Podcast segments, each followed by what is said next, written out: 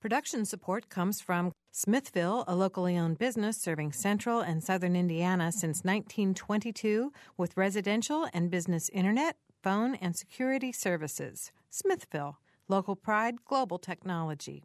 Information at smithville.net.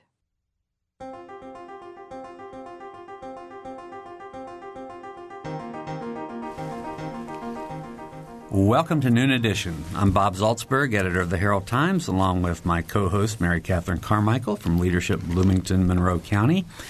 And today the topic is wine. We've moved from gardening to wine. I was wondering if this was Mary Catherine's favorite things month or I- I what, what it- the deal is. I, I- appreciate it. This is a tribute to Mary Catherine Month, absolutely. Uh, joining us in the studio, we have three guests Jim Butler from Butler Winery, Pam Bonin from Oliver Winery, and Jeanette Merritt from Purdue University's Viticulture Program. If you want to join us on the program, call us at 855-0811 or 877-285-9348. And our web address is wfiu.org slash noon edition. Well, welcome, everybody. Thank Thank you you. for Good to be here. us. Yeah, Good thanks for, thanks for being here. We have bottles of wine on the table. Why didn't we be- think of this years ago? I don't know. I don't know. We're we were we're just we're maturing.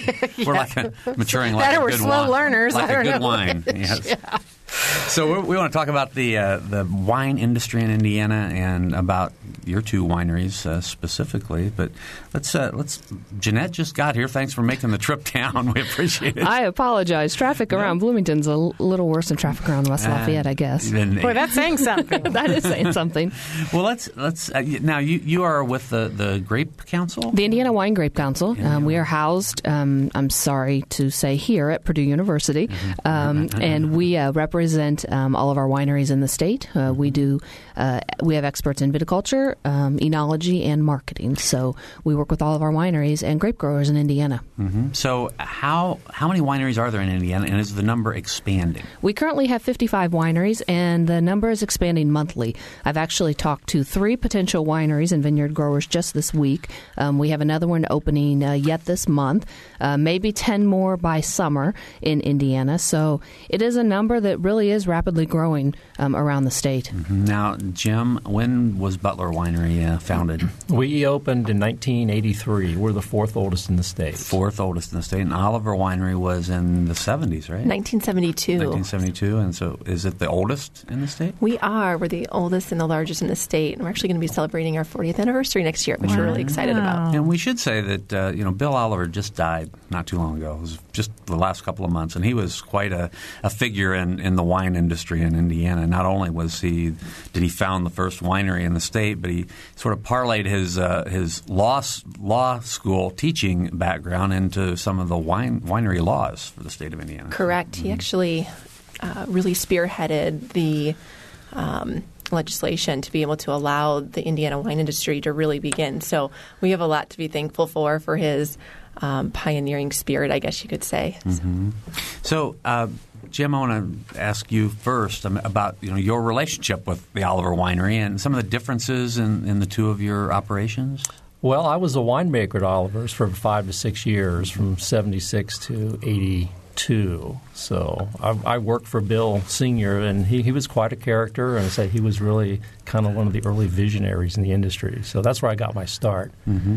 And um, since then, we've we serve sort of a different group, I would say. Um, there's a lot of overlap between wine customers, though. There's nobody has exclusive customers, but um, so different niche markets. Mm-hmm. Yeah. Okay. So, if you want to join us, I want to give our phone numbers again. If you have questions about your favorite wines or about uh, anything that has to do with wineries in the wine industry, 855-0811, 877-285-9348, wfiu.org slash noon edition.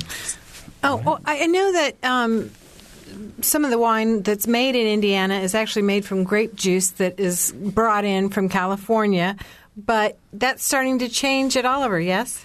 Yeah, we actually um, that is a very large part of our of our business plan is to bring in fruit from other states. And that's really great because we can get a consistent um, crop from them, and we can really expand our wine list so that we can accommodate for all the different tastes and palates that are out there. So it's really um, it's been a really great plan for us, but we actually reestablished our Creek Bend Vineyard in 2000 and I'm sorry in 1994, and we've actually expanded it to 50 acres now, and we just planted three acres of uh, Traminette uh, this past week. So um, it's been a really great way for us to get back into the viticulture side of winemaking. And um, Bernie Parker, our vineyard manager, along with um, Bill Oliver and, and, Kathleen, really worked hand in hand with Purdue um, as we started to really establish grape growing again in Indiana. And it's been a really great adventure. We've um, it's been it's been a lot of fun, a lot of challenging times, but a lot of really great wines have come out of Creek mm-hmm. Bend. So, who else is, is growing grapes in Indiana? We actually have 600 acres of vineyards planted around the state, so we have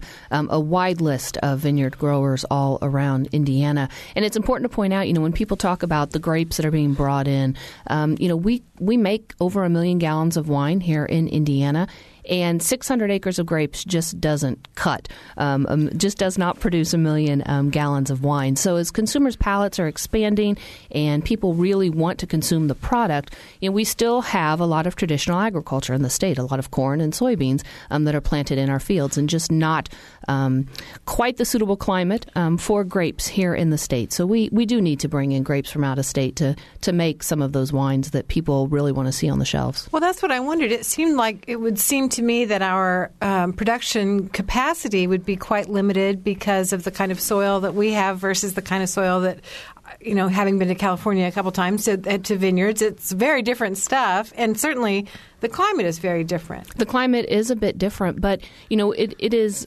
suited towards certain types of grapes, um, maybe not as suited towards other types of varieties. If you want to um, buy a Pinot Noir, uh, you're, you're not going to find a lot of Pinot Noir grapes planted in Indiana, just because that is uh, we're not necessarily the climate for that type of grape. However, if you want to look at a Traminette, um, you know, and buy something here that grows well in the state, you're going to find a lot of Traminette around Indiana. So we work with other universities um, and our growers really to develop those those types of grapes um, that will do well in our soils and that will do well in our climates, so people can experience, you know, that local grape um, here in Indiana as well. Interesting. Jim, you look like you had something to add to that. Well, uh, we've never brought grapes from California. We've always focused on Indiana grown or grapes grown in the region. So we do buy some Concord and Catawba that we bring into the state from New York or Pennsylvania. But as far as uh, most of our wines, we didn't think you, to really focus on developing an Indiana wine industry, we shouldn't depend upon grapes from outside of the state. We need to do what we can do best here. Mm-hmm. And that's been our focus. And that's one of the reasons we've remained uh, a little bit smaller, perhaps, than what we could have grown by bringing grapes in from California. But mm-hmm. that's been our intent and our focus. Mm-hmm. Can we back out on this discussion Absolutely. just a little sure. bit? I, am interested. It seems um, certainly in you know our adult beverage lifetimes that um, wine has really grown in popularity exponentially. And, you know, Jim, especially you have certainly been watching this um, for many years. How do you explain it? What, what's the how does the industry uh, account for this uh, amazing growth? Um, if, if you go back a ways to uh, before Prohibition, and, and even before that, we had people coming from Europe with wine drinking cultures.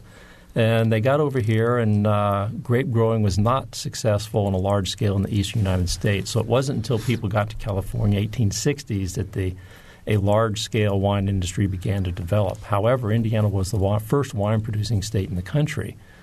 Go back to Vevey, Indiana, 1802, and they started planting grapes there as a group of Swiss, and they were the first to have successful grape growing in the East. So we have this heritage in the Ohio Valley in particular. Well, that's an official fun fact right there. That's, that's pretty right. interesting. There's your trivia fact, yeah. All right. But then you fast forward a little bit. Uh, that industry collapsed in the 1830s. There was an economic depression. Um, you could buy whiskey cheaper than you could buy wine. Mm-hmm. That makes sense on the frontier. Uh, then you go forward um, to Prohibition. Wineries disappear. Well, they came back in California first after Prohibition. And uh, but that was a time period of the Depression. People couldn't afford to buy wine. Then you had World War II. And so you come out of World War II, California is the leading industry. And um, it's mostly sweet dessert wines, fortified wines. And so table wines didn't surpass dessert wines until the 1960s. And that's really when the wine drinking in this country started to take off. Yeah, I wondered about that. I mean, I think back to Oliver's history. I think the soft wines, a soft red and a soft white, were in the Camelot Mead were the you know historic the beginning of Oliver, and those are all very sweet wines. But now you're into a lot of different things. Yeah, it's it's interesting with the success of the soft collection, Mm-hmm. soft red and soft white and soft rosé, and even Camelot Mead. Mm-hmm. We there's a lot of people out there. A lot of our cu- customers are like, "Gosh, I, I thought you only made sweet wines," and they're awfully surprised when they actually come in to do a wine tasting that we make over 30 wines. And so, um, I think that to kind of answer your question, Mary Catherine, is that you know I think things have changed. Wine's becoming a little bit more accessible. It's a little bit more approachable now, mm-hmm. and I think that a lot of the wineries in Indiana, or even just wineries in general, try to um, accept all wine drinkers and to be mm-hmm. able to you know let them figure out what their palate enjoys. And mm-hmm. it's it's a lot more comfortable i think now. We try to you know tear down those those walls of wine is intimidating and it shouldn't be it should be a lot of fun and it's all about what you enjoy so uh, one of the benefits of having a tasting room is to be able to connect with your customers and figure out you know, what they like, and then they understand it, and then they have the confidence to go out there and play around with other wines. And so our sweet style wines are really great for us. It's uh, it, one more wine drinker, even as a sweet wine drinker or a dry wine drinker, is one more wine drinker for you know the industry, and and it's great. So now we have can expose them to other wines, and they can really feel comfortable with their taste. Now, now, what's the history of Camelot Mead? It's a it was a honey based or Yeah, Professor Oliver uh, went out to California uh, to UC Davis to do a, a visiting professorship, and he actually uh, tasted the wine Camelot Mead and fell in love with it. He was like, "Gosh, I have my vineyard." Out in Indiana, we're making a lot of drier style wines, and this would just be a hit. You know, really kind of thinking, "Gosh, there is a sweeter palate out there in the Midwest. This might work really well." So he he actually purchased the rights to produce that wine and brought it back to Indiana, and it it truly was the wine that put us on the map. And we still have a lot of people today that say, "Gosh, I remember the Camelot Mead back in the '70s, and I still drink it today." And or there's some that say, "Gosh, that's where I started, and now I really enjoy uh, Cabernet Sauvignon and or Traminette and a lot of other varieties of wine." So, Now, Jim, how's how's Butler's wine? How have Butler's wines evolved over the years? Well, I think we've gotten consistently better with more experience. Um, when I started in the industry in '76, we had uh, the Indiana Wine Growers Guild, and I remember one of the first meetings I went to. We had a wine tasting, and I think back to the wines we were drinking. The public was drinking then, and the, everything in the country has gotten so much better, and you have to run to keep up. It's amazing. Mm-hmm. Wow. Okay. Again, our phone numbers are 855-0811, 877-285-9348, and WFIU.org slash noon edition. I want to ask about the uh, movie Sideways and how that might have had an impact on, I love that on, movie. the, on the wine industry. Uh, it had to hurt Merlot. Merlot! It had to hurt Merlot. the number of people that actually came into our tasting room and said they wanted a Pinot Noir, I mean, it was just amazing. And so, of course, I said, "Gosh, did you just watch Sideways?" And of course, oh, I don't like Merlot, and so, you know, I was tempted to make them do a blind tasting and see if they liked Merlot, Right, but I didn't. But right. uh, but it, I think it, it did change people's perception a little bit. But Yeah. but if anything, it was a nice benefit for the industry because it got people interested uh, in wine in general. So Jim? did you- I remember we talked about how do we do an Indiana version of the Sideways movie. You know, Who are our characters going to be? And we came up with some good ideas, but we couldn't get a producer yet. Oh, too bad. Uh, so uh, let's go back to the, the whole weather issue. I want to get into a little bit of the science, maybe of, of growing grapes and of, of wine. What is it about uh, you know California weather or that's? I mean, I, I guess I could answer that myself, but California weather is different from Indiana weather. But I mean, what's what's a good good wine uh, or grape growing weather? What's Indiana not have that? Well, I would say our biggest limiting factor are the cold winter temperatures, below zero temperatures, and that eliminates certain grape varieties. It can be done, but you know it, it becomes an economic issue.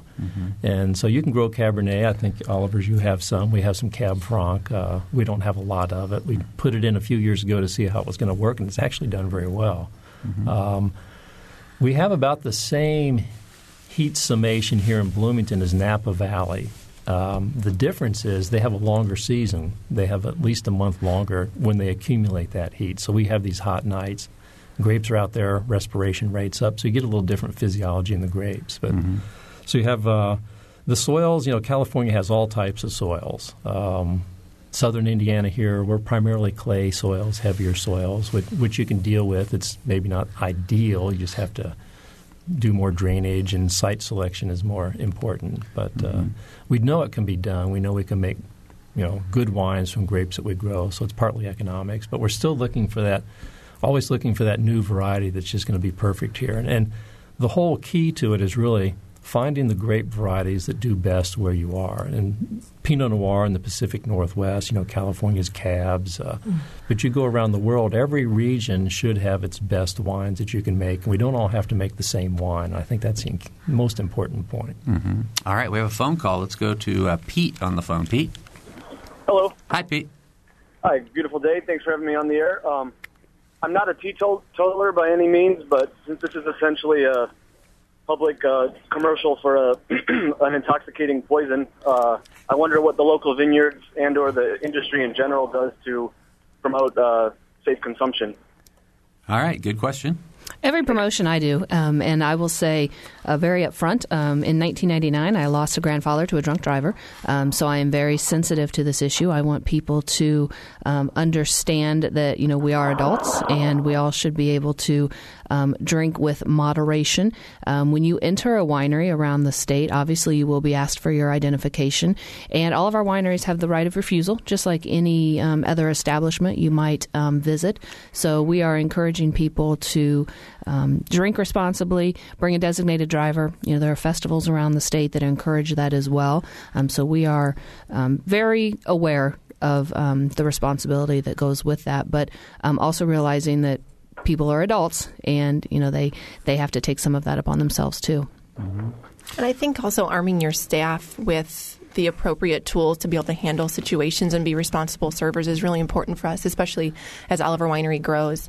Um, we want to make sure that our, our staff feel comfortable and making sure that they are 100% aware of serving wine to our customers and the training has a lot to do with that mm-hmm. but then also there's small guidelines that some wineries can put into action and one that uh, we have had especially because we have some of the larger events is we allow one bottle of wine per two people for actually enjoying on the grounds and there's times that people will look at us like, gosh, why are you limiting my consumption? But it's important for us. We're on a busy state road. And so mm-hmm.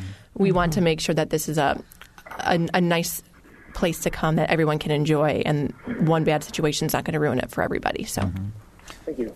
All right, Jim. I think if you look at the statistics, wine probably has uh, the least incident of drunk driving compared to beer and liquors. Um, wineries are not generally open after six or eight o'clock in the evening.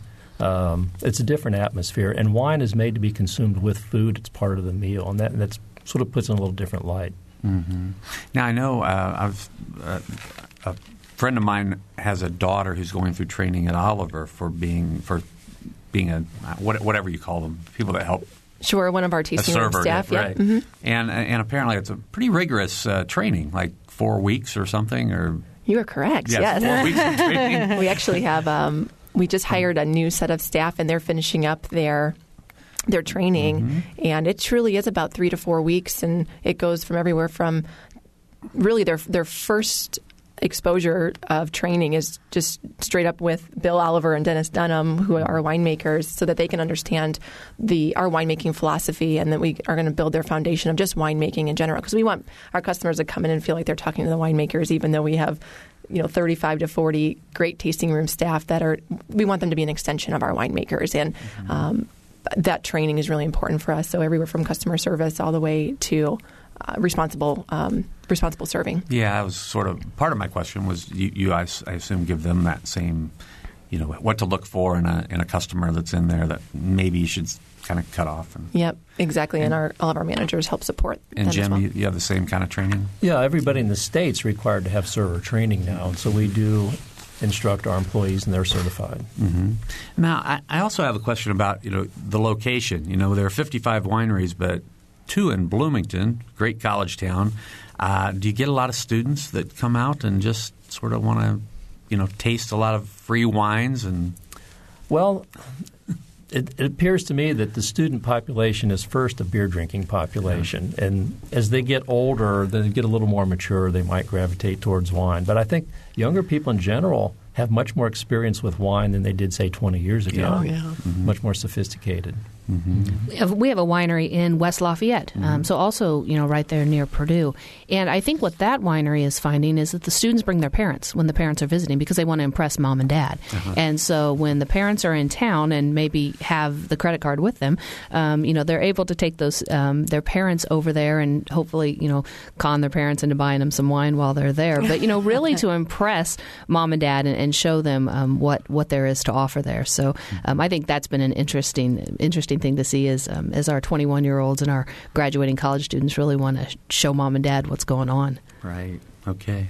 I, I wanted to, to get back to Indiana grapes for a minute because you know when you go into a to a, a big store and there are lots. You know, you, there are the typical wines. You know, you you find the, the Cabernet or the Chardonnay or or whatever, but there are a lot of grapes that are grown here. You keep mentioning Traminette, I think, and there's I don't know what what are some of the grapes that, that you make wines out of in Indiana that are kind of unique to Indiana.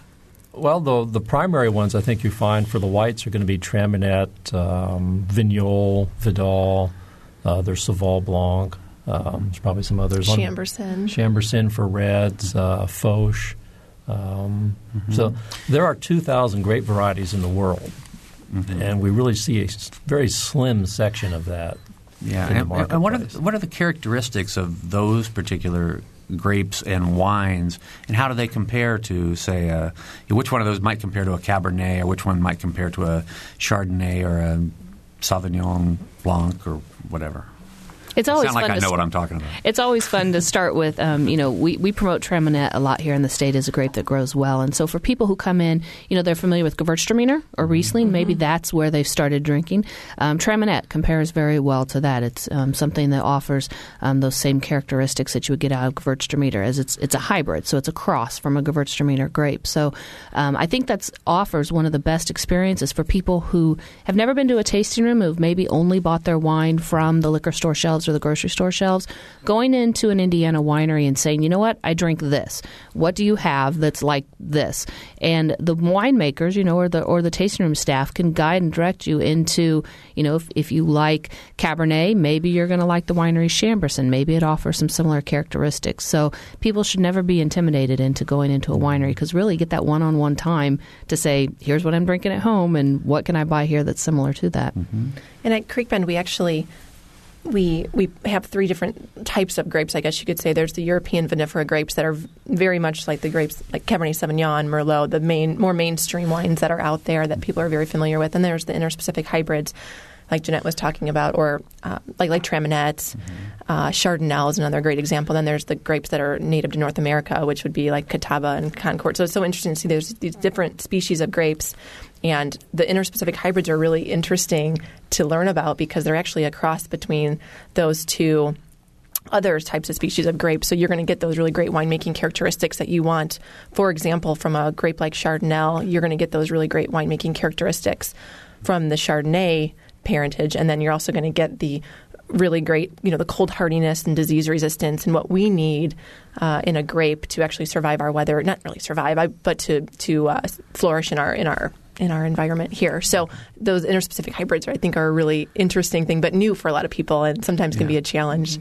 So the plant can be a hybrid, but then I also noticed that as I'm looking at wines, that there are often um, blends um, of different wines. Is that a common practice? Yeah, it's very common. I think um, we'll probably see more and more blending, but you get more depth of character often when you do blends. Um, in Europe, traditionally, most wines were blends, and then the Europeans brought their wine names over here, and uh, we can't call our wines Bordeaux.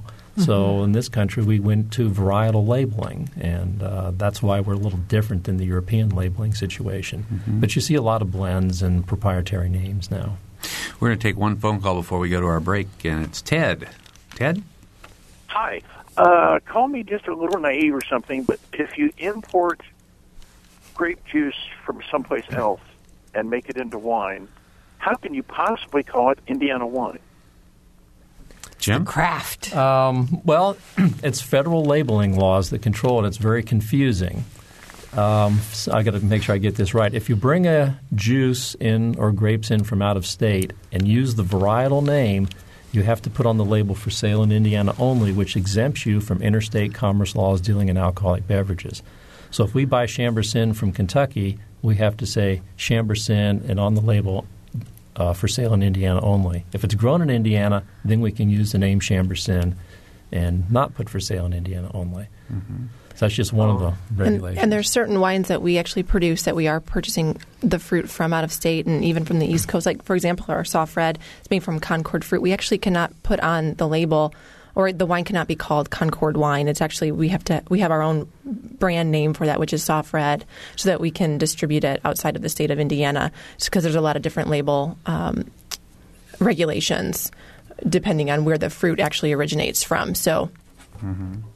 It, oh, Okay, and I suspect that also explains why I can't order wine from some other state and have it shipped in.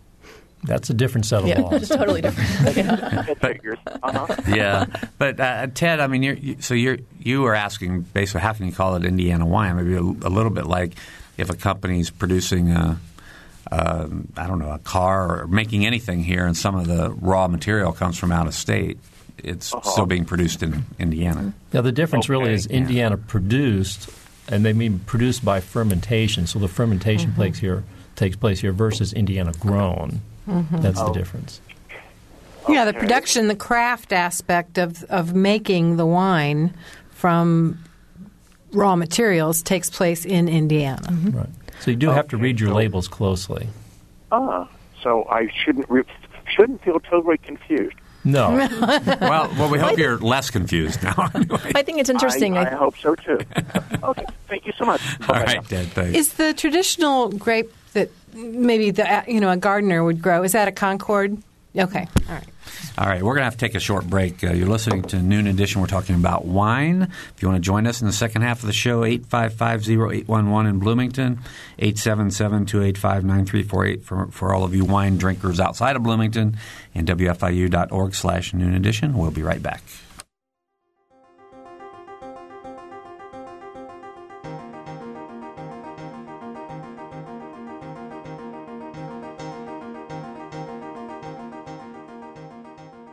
This is Noon Edition on WFIU. Production support comes from Smithville. Information at smithville.net. You can take WFIU programs with you by downloading our podcast directly to your computer, iPod, or portable player. Programs like Noon Edition, Ask the Mayor, and Harmonia, or short features like Kinsey Confidential, the Ether Game musical mini quiz, as well as play and opera reviews, are all available on demand. Find out more at WFIU.org. And have you heard WFIU's news features? On Fridays, the WFIU news team brings you expanded and in-depth reports on topics affecting South Central Indiana. Listen at 11:33 a.m., 11:55 a.m., and 5:45 p.m. to catch that day's feature. They're also archived on our website, wfiu.org.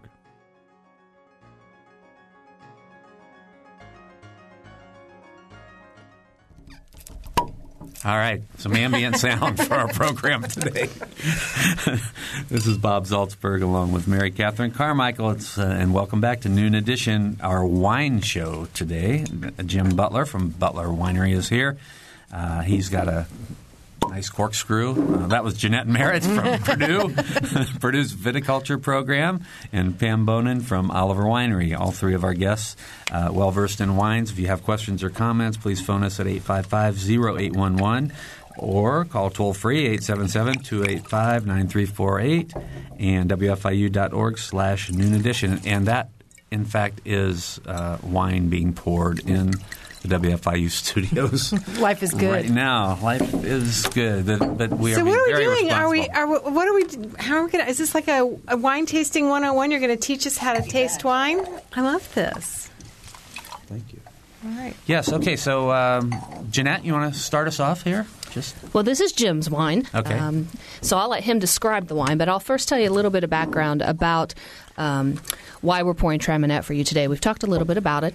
Um, in November of 2009, the Indiana State Department of Agriculture, along with the Indiana Wine Grape Council and the Indiana wine industry, decided um, it, we needed a signature wine for the state. If we could have a state pie and a state bird and a state tree and a state song and all those other things, um, we could have a grape that our industry would get behind and promote. So, with the help from the industry, um, we uh, launched Traminette as our signature grape in Indiana. And as we've talked a little bit about, that's a grape that grows well in the state. It was something our vineyards and our growers were already doing very well.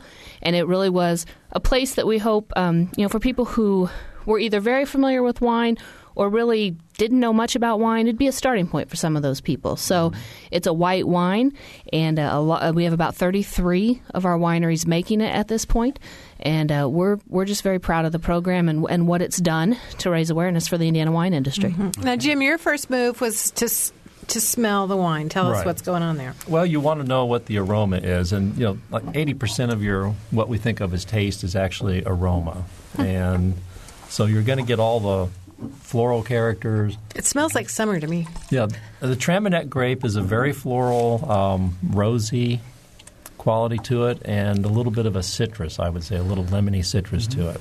It's very fresh, good springtime, good summer, good deck wine. Yeah, very refreshing. Very nice. Mhm. Okay, we're drinking. Now, would our- this be served chilled? Yes. Mm-hmm. Okay. Mm-hmm. Though one of the questions I get a lot is how cold or warm should my wine be?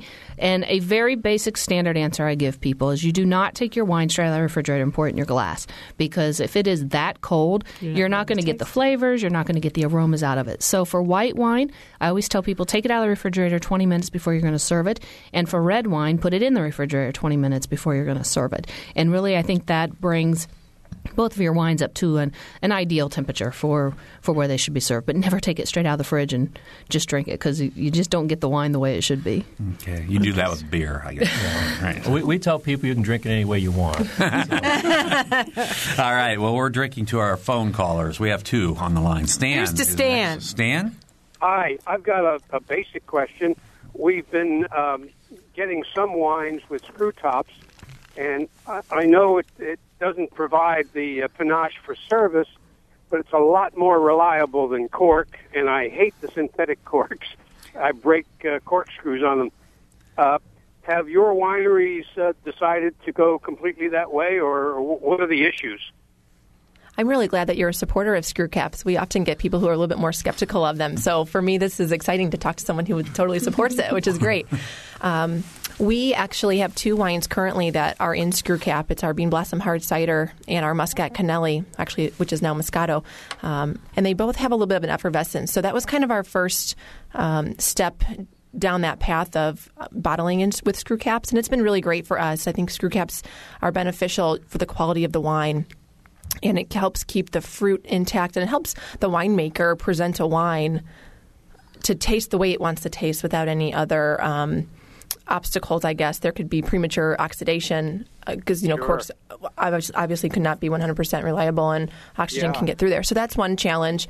Um, and they're, e- it, it's easy if you ever on a picnic or you know it's, sometimes it's just appropriate. And and I Who think hasn't had the heartache of the bottle of wine without the corkscrew? That is the definition of frustration. Plan ahead. So it's been great. It's been great for us, and we actually um, a lot of our wines that uh, most people are familiar with our soft collection and our harvest flavors are going down that path uh, to be in screw cap. So we're really excited about it. Not all of our wines will be bottled in screw cap because I think there is a bit of romance in, in some. Uh, not even some, but there's definite advantages for certain styles of wines to still be in cork. So uh, we are taking on our sweeter style wines that really uh, need Well, to capture that fruit may, I- tone. May I make, may I make a suggestion for, for those who um, have some reservations about the screw cap? I think presentation with a gold-plated pair of pliers and a, and a towel over the arm might might help overcome that. Stan, I can tell you're a Class Act. Thank you. All right, Stan. Thanks a lot for the call. 855-0811-877-285-9348 and WFIU.org slash noon edition. I'm glad Stan asked that question because I had that same question. It does seem like, I mean, has the technology just caught up in terms of, of the being able to, to use a screw cap? Because that did used to be like, ooh, boy, if you saw a bottle with a screw cap, you didn't want any part of it. Technology and perception, really, because as you say, you know, you used to see screw cap wine and think, hmm, what's actually in the bottle? And um, you know, the same thing goes for a lot of other closures too. You sometimes you see boxed wine and you think, hmm, should I really be buying boxed wine? However, if you look at a lot of those box wines, um, those are some medal-winning wines, and and there's some really good things behind that. There's just all sorts of new packaging availabilities, and um, I always tell people never be afraid of how things are enclosed um, because uh, there's just new ways to do things, and, and technology changes, and, and everything just catches up with itself. All right. Well, let's go back to the phones and Maureen. Maureen? Uh, yes. Um, I would like to speak with a gentleman who represents the industry in Indiana. I guess Jim would be that. Okay. Okay. Um, Jim, I am a very old French woman, and um, I was wondering how one would go about becoming a judge of Indiana wines.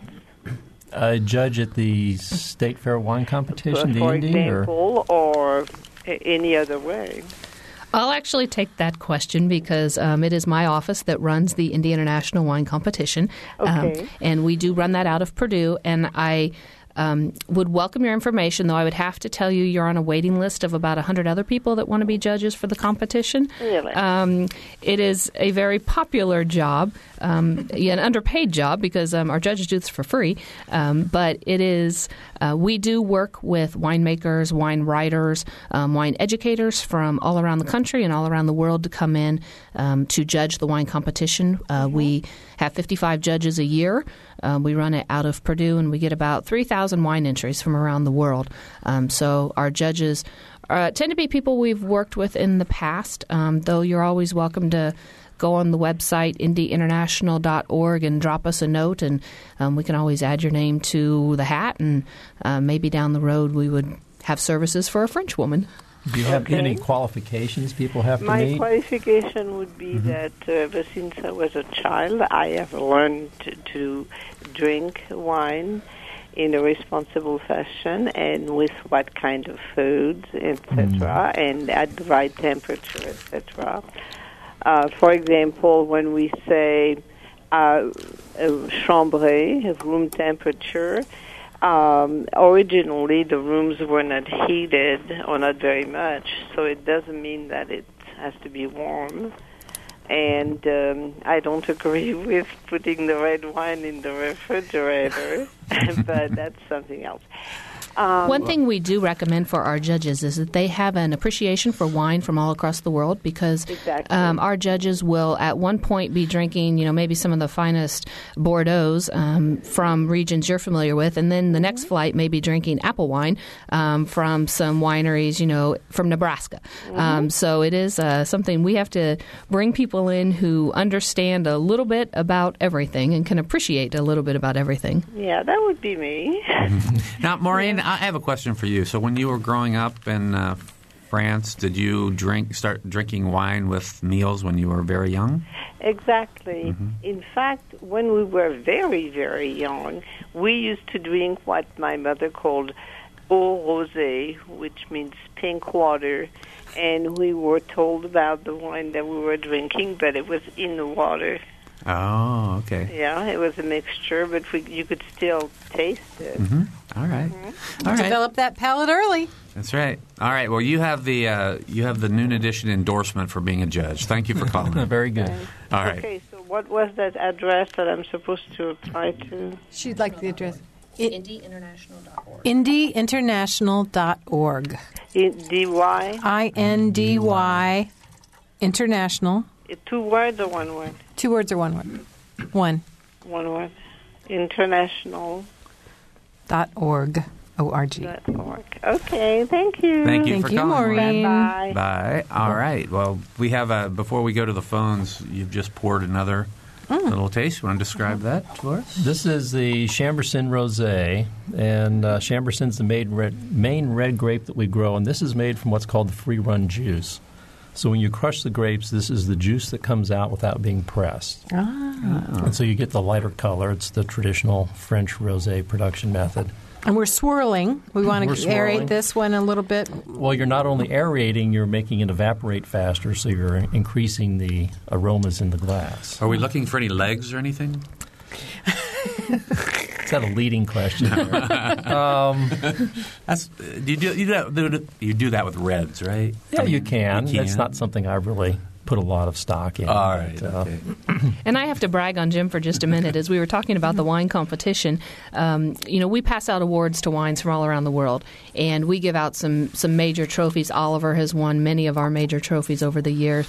Um, a few years ago, this Chambourcin Rosé won the best rosé wine of the Indy International Wine Competition, beating out wines from France and Italy and, and Australia and, and you know Indiana, and so it was just um, a huge uh, thing I think for Butler and great for our industry to be able to recognize places like Oliver and Butler Winery who really are winning major awards and competitions and beating wines from all around the country. Now we haven't talked any at all about pairings, but what would you serve this wine with? This is a good Thanksgiving, uh, you know, your poultry type of lighter fare, not real heavy, not a steak wine, but it's also just a good, uh, let's say, another good deck porch wine with cheese, salad, things like that in the summertime. It's that deck porch time of year too. It is. It's coming. Yeah. All right. Well, we're going to go to uh, the phones and Tom. Tom. Hello. Hey, Tom. I just wanted to uh, ask Jim and Jeanette about their opinions on the expansion of viticulture as a uh, tourist attraction within the state.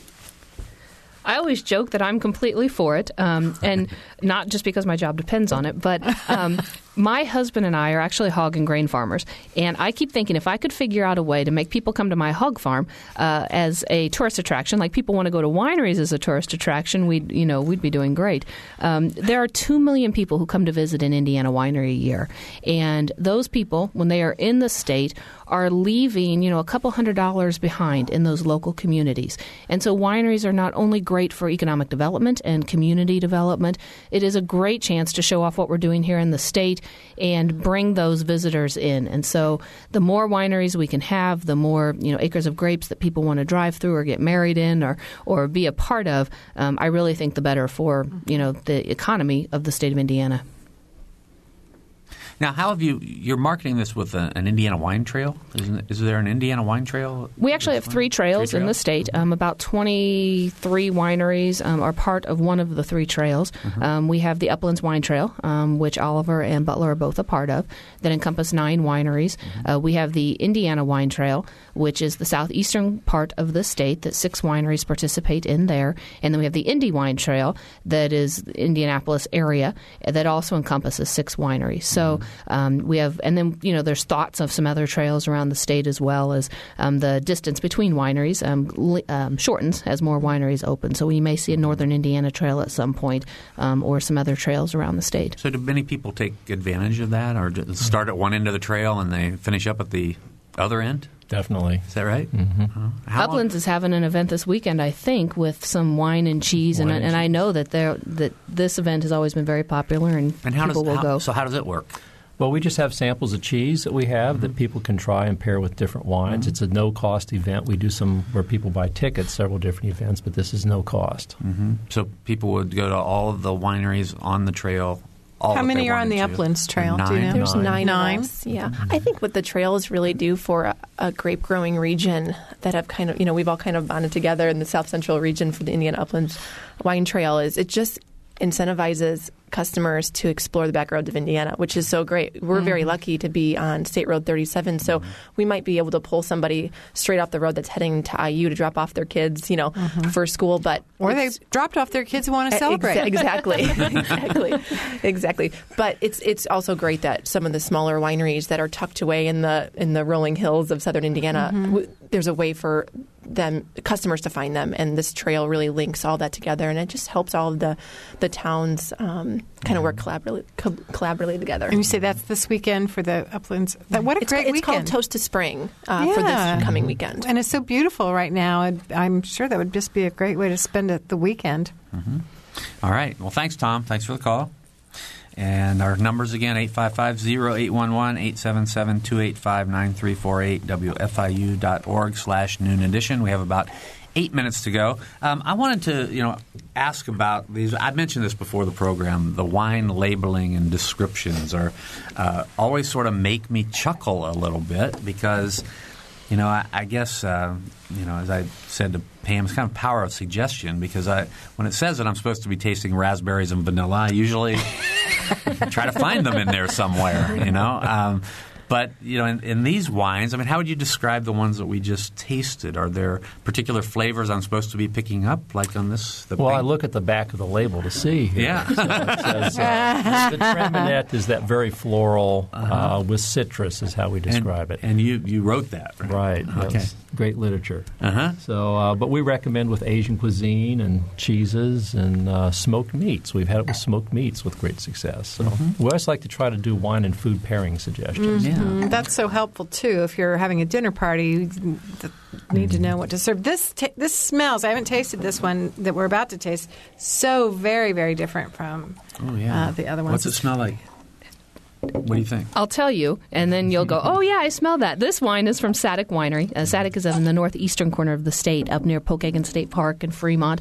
This is an apple wine. Oh. Um, so this is to show that, you know, we make wine from grapes in the state, but we also, you know, have fruit wines as well. So this is something that they used some apples in, um, some local apples to their area, and made a, a nice, lovely, again, summer type of apple wine that you would enjoy on your patio or with friends and mm-hmm. with some aperitifs or cheese and um, just a nice light sipping wine. I've never tasted anything like this, but it's very good. It's a very good wine. Um, it's actually a, a, bit. I think this is a, a newer release for them, um, but just a lovely wine. Um, I would even put this, you know, with your pork dish, um, oh, pork loin, or some, actually. you know, some lovely shrimp dishes. Um, this would be really good. Mm-hmm. Wow, really unusual. Um, like I said, just nothing like anything I've tasted before. Very it, and it shows that you know we, we have such a wide range. There really is something for everybody. We have gentlemen in the state um, who are making hard cider um, that falls under the wine label. Um, we have ports and brandies and grappas and you know some of those fortified types of wines. So really, there's there's quite a wide range. Mead, mm-hmm. you know, we mm-hmm. have a meadery in the state mm-hmm. um, that's just making wine from honey. So there's there's a lot going on around Indiana. Well, I know my wife is a big fan of, of Jim's port. You make a port. We do, mm-hmm. yes. Yeah. Now, so, what is a port? Describe a port. A port is a wine that has had brandy added to it. Okay. So that raises the alcohol from what might have been, say, 12% up to, we, we run ours around 19.5%. percent mm-hmm. And they're usually some barrel aging and they're sweeter styles as well. Mm-hmm. Okay. And Pam, Oliver has ice wines, I know. What, what's, what's that? Um, our Vidal Blanc ice wine is actually made from grapes that are frozen on the vine and it's it's such a there's a lot of TLC that has to go into um, making uh, an ice wine, and so to truly make an ice wine, you actually have to pick the grapes frozen and press the grapes frozen. So we're harvesting our Vidal Blanc grapes typically end of December. Early January, you have to be at least under, you know, maybe 10 degrees Fahrenheit to get a good, a really good freeze. What happens when you, when that Vidal Blanc grape that's freezing on the vine, you know, goes on past harvest season in the fall, the sugars all really concentrate. So you're getting this just luscious, rich, sweet juice out of that, which is going to result in a wine that is quite sweet. So the residual sugar level is is quite high in comparison uh, to other styles of wines, and it's just they're just really great, rich wines, and um, such a such a treat to taste if you ever have. Um, it know, must be a small run, though. You can't. Yeah, the amount of juice that yeah. you are going to get it really it's it's really it's truly reduced quite a bit um, because the sugar is so is so concentrated in that mm-hmm. juice. So the amount of juice that you're going to get. Now, are, are those and, and ports both kind of an after dinner wine? Yeah, a dessert mm-hmm. wine. Mm-hmm. Do you make ice wine, Jim? Uh, we actually bought part of Oliver's crop uh-huh. one year and made an ice wine. It, it's a very luscious honey character, but. As the grower, you take a big risk letting that crop hang out there. Uh, you could lose it all before mm-hmm. you actually get a nice wine out of it. Mm-hmm. Yeah. All right, let's go to Valerie on the phone. Valerie? Um, yeah, I was happy to to uh, hear that I shouldn't be deterred by packaging because I saw some Chilean wine at a ridiculously low price in the grocery lately, and it had screw top. And having had good experience with Chilean wine, I bought it, and it was quite drinkable. However, it didn't hold a candle to the uh, Indiana Select from Butler that I had the pleasure of sampling at a friend's a few days later, well, and we were you. talking about this cork versus screw cap thing. And you know, uh, in the discussion, I said that I had always thought that the cork served some purpose for breathing, and we examined the foil, and sure enough, there were two little holes in the foil. So if that's not true, then what's the purpose of the two little holes in the foil? Well, if you have moisture between the cork and the foil, you want that moisture to evaporate out so you don't get mold forming. So that's why those holes are probably there in the foil. Oh, so it doesn't have anything to do with the wine breathing. Uh, pro- there's a lot of controversy about corks and breathing. They've done a lot of studies, and I'm not sure they've ever really come to any conclusion. You, you can have wines that are oxidized with too much oxygen during the production. You can also have wines that are reduced without enough oxygen. So it's a very uh, complicated issue. Um, probably won't be resolved for a while. A lot of economics involved in what closure you use.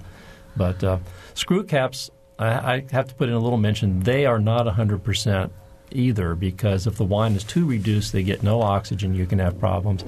But if you talk to people in the grocery industry, they have trouble with screw caps on soft drinks because if they get dinged, they can lose the seal. So, Oh, you know, yeah, every, of everything has a Mhm. has a factor to it.